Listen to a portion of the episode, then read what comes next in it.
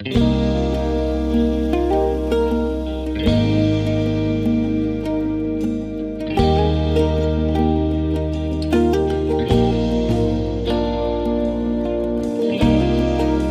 chlebem živ je člověk. Bible prostě mluví.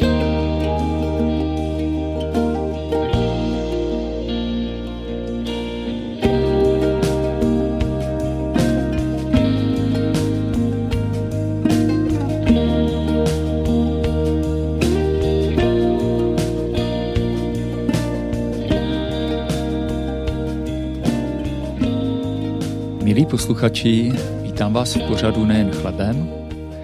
Je z produkce Rádia 7, mé jméno je Jiří Kostelník, jsem pastorem zboru Apoštolské církve v Kopřivnici. A tento letošní seriál má podtitul Člověk ve velkém příběhu světa. Čtyři předchozí díly jsme věnovali úvodu k biblickému příběhu, který začíná v první knize Mojžíšově, známé také pod jménem Genesis. Mluvil jsem o tom, že ač Bibli možná rádi otvíráme na různých místech, kde můžeme mít své oblíbené příběhy, všechny tyto příběhy spolu tvoří jeden velký ucelený příběh světa, který není uzavřený, ale pokračuje do dnešních dnů a všichni se v něm nacházíme. Posledně jsem slíbil, že dnes už se konečně do toho příběhu vypravíme. Začneme velmi pozvolna, prvním výrokem Bible. Za chvíli uvidíte proč protože otvíráme takzvaný metapříběh, což je globální příběh světa od chvíle, kdy svět začal. Je to příběh, který se staví jako dům od prvního základního kamene. Roste podobně jako velký strom z jediného malého semene na začátku a každá další věc navazuje na předešlou. Počátek příběhu nesmíme přehlédnout. Je nesmírně důležitý, protože na něm je vystavěno všechno ostatní. Tomu odpovídá i stavba knihy Genesis, která vypadá zhruba takto. Jako základ, ze kterého vyrůstá všechno ostatní, můžeme vidět první výrok Bible. V první větě je v hrubých rysech načrtnut vlastně celý velký obraz světa.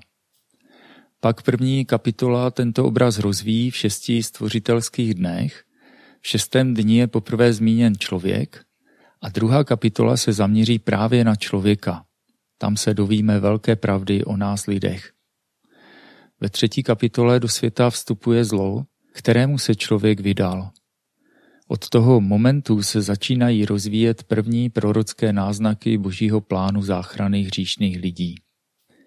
Pak se v pár kapitolách rozvíjí lidské společenství, které končí soudem potopy, a pak se rozvíjí obraz současného světa, národy a Izrael a mnoho dalších věcí a všechno vede až ke Kristu a k nám.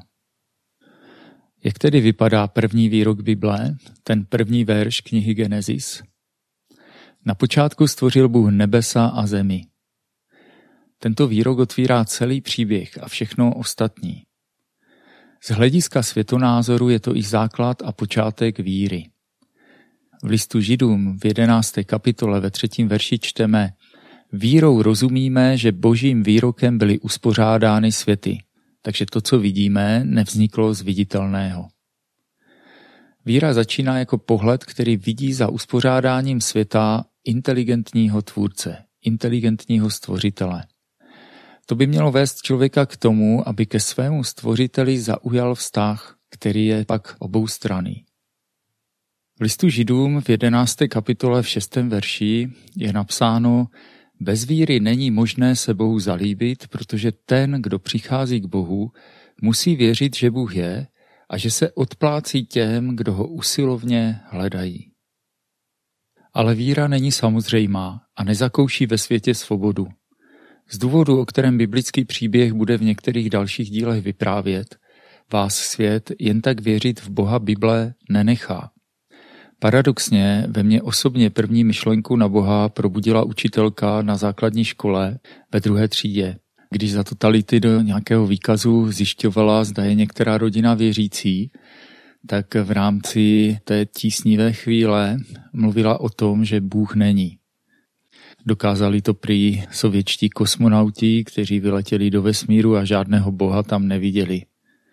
A dneska bych řekl, Tohle není argument, ale vtip.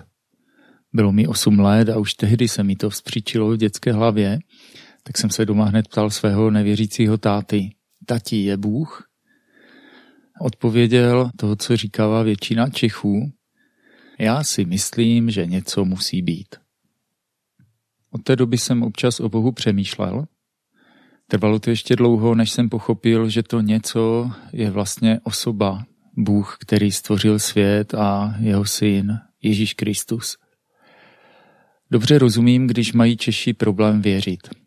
Totalita udělala své, ale nejen to, proti křesťanské víře Čechů se vedl cílený boj pár staletí. Jan Amos Komenský napsal knihu o těžkých pronásledováních církve české, ve které popisuje výjimečnou víru našeho národa a jeho strádání kvůli Kristu. A na konci té knihy říká, co přivedlo náš národ k ateismu. Tehdy bylo 17. století a 30 letá válka. A to, co nás přivedlo k ateismu, podle Komenského, bylo pronásledování a strach. A osobně jsem spíše skeptik a každé téma obracím ze všech stran. A proto také vím, že proti víře v Boha neexistuje žádný skutečný argument. Otázka vzniku vesmíru zůstává nekonečně složitá, ať někdo věří, že to začalo inteligencí nebo hmotou. Otázka, odkud se vzal Bůh, je stejně komplikovaná jako otázka, odkud se vzala hmota. Nebo dokonce, odkud se vzal život, o kterém víme stále více, jak je geniálně komplexní. Před stolety žasli lidé nad tím, že jsme složení z buněk. A to si tehdy mysleli, že živá buňka je něco jako gelová kulička. V 50. letech 20. století pak žaslo lidstvo nad představou, že živá buňka je složitá asi jako osobní automobil. Dnes na dotaz, jak je složitá buňka, odpovídá věda, že je složitá jako galaxie, plná nesmírně komplikovaných mikrobiologických strojů. Na takzvanou chemickou evoluci, což je představa o vzniku první životaschopné buňky, nemá věda ani žádnou rozumnou teorii. Jeden z největších světových odborníků, který se o takovou teorii v průběhu 20. století pokoušel, Dean Kenyon, nakonec skončil jako jeden z těch, kteří stáli u zrodu moderního vědeckého hnutí inteligentního designu. To jsou vědci, kteří z toho, co pozorují, vyvozují inteligentní příčinu, která tomu musela předcházet. Protože si bez této příčiny nedokáží pozorovanou komplexnost dost dobře představit. My jsme schopni inteligenci uvidět. Kamarád je strojář a výpočtář, pracuje na vývoji součástí průmyslových praček, používá k tomu velmi výkonný moderní software, ale povídal mi, že staří konstruktéři, kteří neměli tyto prostředky, měli odhad jaksi v oku a říkali, co je hezké, to je funkční. Něco na tom je, protože krásné se lidskému oku jeví to, co má v sobě řád dobrou ladnou matematiku, informaci, inteligenci. To je pak i funkční. Třeba dobrá hudba, umění, architektura, matematika, technika, o to víc vesmír a příroda, to všechno má v sobě inteligentní řád, elegantní vzorce a naše oči, uši a rozum to vnímají jako krásu. Proč by člověk, který dokáže i hned rozpoznat v hromadě kamenů jeden rukou opracovaný kámen, nedokázal uvidět Boha v jeho díle? Tento křesťanský pořád je zvláště pro lidi věřící a otevřené, nebo i ty, kteří myšlenkám o Bohu dávají šanci. Přestože nechci v tomto pořadu dělat apologetiku víry, povím vám ještě jeden příběh. Doktor Ginter Bechley je světově známý paleontolog v roce 2009 vedl jako správce Stuttgartského muzea přírodních věd jednu z největších akcí na oslavu 150. výročí Darwinovy knihy o původu druhů. Protože byl nadevší pochybnost přesvědčený, že o darwinistickém původu života neexistuje absolutně žádný vědecký spor, chtěl na výstavě tuto věc nějak podtrhnout. Proto jako součást expozice postavil do místnosti velké váhy, na jejich převažující misku položil Darwinovu knihu a v misce na lehčí straně nechal vyset knihy zastánců inteligentního designu. To mělo ukázat, že tíha vědeckých důkazů hovoří ve prospěch darwinistického evolučního pohledu. Mělo to však jeden háček. Doktor Bechli ve skutečnosti nikdy předtím nečetl žádnou z knih, které položil na lehčí stranu vach. Aby byl čestný, po večerech si je bral domů a tam je četl. To, co objevil, pro něj bylo nesmírným překvapením. Nakonec dospěl k přesvědčení, že inteligentní design je pro úžasný svět, který po celou svou vědeckou kariéru studoval, tím nejlepším vysvětlením. A tento svůj názor v roce 2015 zveřejnil. Isaac Newton napsal, Nádherné uspořádání a harmonie vesmíru mohly vzniknout jen podle plánu všemohoucí bytosti. To je a zůstane mým posledním poznatkem. Podobně jako Newton to vyjádřila už sama Bible. Žalm 19.2 říká, nebesa vypravují o boží slávě, obloha vypovídá o díle jeho rukou. Stvoření samo vypráví o stvořiteli. Je to neverbální sdělení, ale je silnější než slova. Odborníci říkají, že slova tvoří jen 7% toho, co sdělujeme. Zbytek tvoří neverbální komunikace, tón hlasu, gesta a další vyjadřovací prostředky. Někdo mi řekl, já bych věřil, ale musel by mi to říct sám Bůh. Víte, Bůh už nám to řekl. Stačí jen chodit po světě s otevřenýma očima. Můj kamarád výpočtář mi taky kdysi říkal, když jsem se zadíval na noční oblohu a uvědomil si tu obrovskou velikost a tu ztracenost v prostoru, bylo mi z toho až psychicky zlé. Ale když jsem uvěřil, spatřil jsem v tom ohromnou boží slávu a krásu.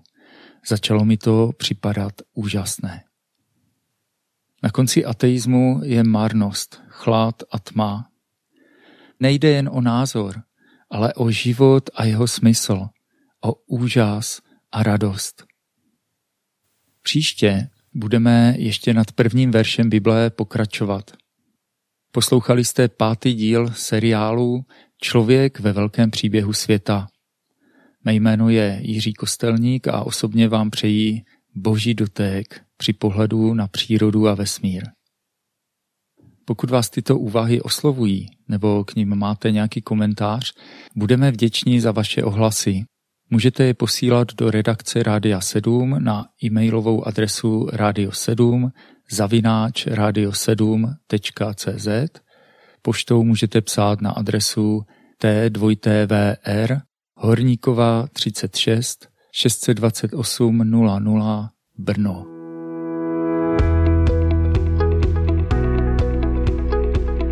Podcast vznikl na Rádiu 7, které žije z darů posluchačů. Pokud nás budete chtít podpořit, budeme rádi.